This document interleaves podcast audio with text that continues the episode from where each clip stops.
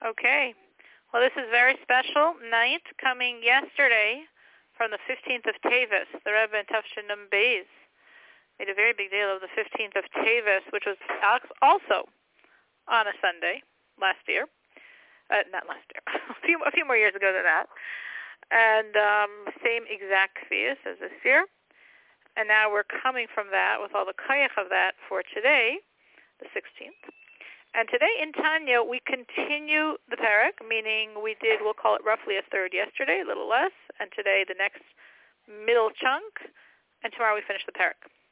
So today we're discussing, we're continuing this discussion of the imperfect, so to speak, tzaddik versus the perfect tzaddik. We said yesterday, and we continue today, that the imperfect tzaddik means basically he's imperfect in his love of Hashem. He loves Hashem tremendously halavai on us. But he's not a thousand plus percent. He's maybe like 99.999 or less. There can be many, many, many ranges within an imperfect tzaddik. The basic difference is a Benoni is tempted and controls himself. Uh, though, of course, there are higher and higher levels, even to the degree of a Benoni who's not even tempted. But he's still a Benoni because he has not begun the process of complete eradication, destruction of his yetzer hara.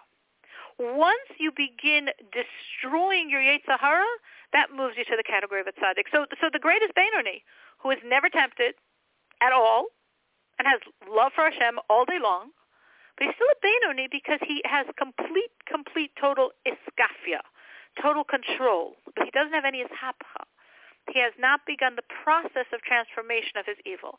That's the realm of a tzaddik. So the lowest level tzaddik Shenu Gamor has just begun this process. And he is loving Hashem enough to hate and despise evil enough to begin to remove it. So the lowest tzaddik Shenu Gamor is, is beginning the process of removal, and the greatest tzaddik Shenu Gamor is almost done the process of removal. What is the catapult here? What determines how far and how much? The intensity of the love and therefore the intensity of the hatred.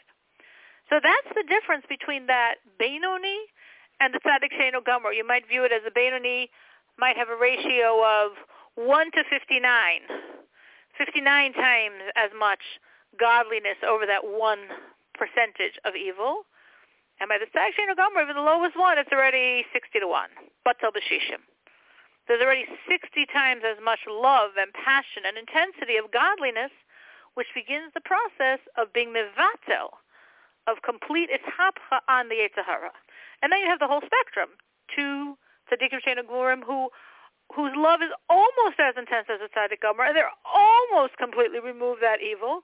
But as long as there's even a tiny, tiny shred, you can't use nefesh at all. And we said yesterday that the basic point here, as, as the practical point, is the power of our love. And that the love leads, in a sense, it's sort of a weird term for us to use, to hatred, because we, we're not really comfortable with that word, hatred. But that the more you love Hashem truly, the more you hate evil. The more evil should seem very, very, very, very wrong to you on an intense personal level. And if it's that wrong, you can't tolerate it. And you can't tolerate it inside of you. That's why it ceases to exist. And the Rebbe explains, as, as I was just saying, that there are many, many levels within these imperfect tzaddikim, basically dependent on how much evil is left. Do you have this tiny, tiny shred, or you, as I said, is it like, is it is it one sixtieth, which would be a much bigger chunk? And within the evil left, which element is that evil coming from? Meaning we have the evil of fire, the evil of earth, the evil of wind, the evil of water. So depending on where it's coming from, that would determine its nature and its power. So the Rebbe gives here these numbers. I did not randomly pick up Batal Bashishim. That's something the Rebbe suggests as a possibility as like the lowest, lowest level that you could still be a Tzaddik Shena Gomor is if your evil was nullified to your godliness in the quantitative perspective of one evil to 60 times as much godliness, and that would still be a bittul. Because we know in halacha there's a concept of batal b'shishim, and the reason why in halacha, in nigla, there is that concept is because in its spiritual source, that's the true reality of a relationship. Then the Rebbe gives the concept of the Tzaddik She'enu Gamor, who it's a thousand times as much godliness as evil. Because in Halacha, we also discussed the idea of the bittul of one to a thousand for, for a different issue. And then we have the idea of 10,000 times as much. Because in Halacha, we also discussed this, the one in 10,000. And even though in halacha not necessarily is the bittul accepted, but the reason why in nigla we have these terms 1 to 60 or 1 to a 1,000, which I think, if I remember correctly, 1 to, a th- 1 to 60, of course, is like our classic milk meat situation. 1 to a 1,000 will be as like one beria, one little insect got lost in a thousand times as much grain. Is all the grain pasul because the berry is treif, or did it mivatel it? And 1 to 10,000 in my memory is if you have different types of karbanos and they got mixed up and you have 10,000 times as much of the other korban, does it mivatal it and allow them all to be kosher or do they all get messed up? So the reason why in halacha we have these specific numbers of 60 and 1,000 and 10,000 is because in the real reality, in the spiritual world, these are demarcation lines in terms of your conquest and transformation of your inner evil. And then the Rebbe says, but then there's the Tzaddik Gamor. And the Tzaddik Gamor is so rare that we quote from Rav Shimon Bar Yochai, whose famous words about himself and his son is, if there may be a hundred in the world, until he goes to, if there's only one, it's myself. So, so few. As the rest of the Tzidiyah She'enu Gemorim, where we say there's 18,000. We don't believe there's 18,000 alive in one given time, but maybe 18,000 souls that have this ability. And then the Rebbe says that we actually have a new term we're going to introduce now for the tzaddik, and that term is b'nei aliyah.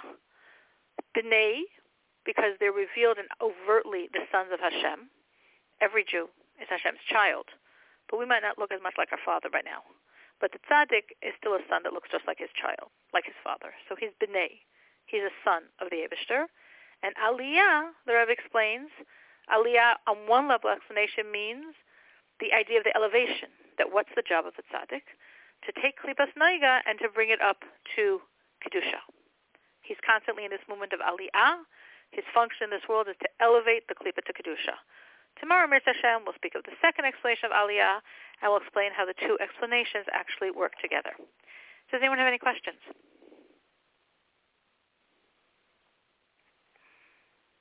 Okay. Well, we should have a lot of success. I think when we learn Tanya, we learn Hasidus, where we're connecting to essence, essence of the Abishter. And just that connection, having that essence of the Abishter in your minds, in our minds, helps make us different people. And we should see it.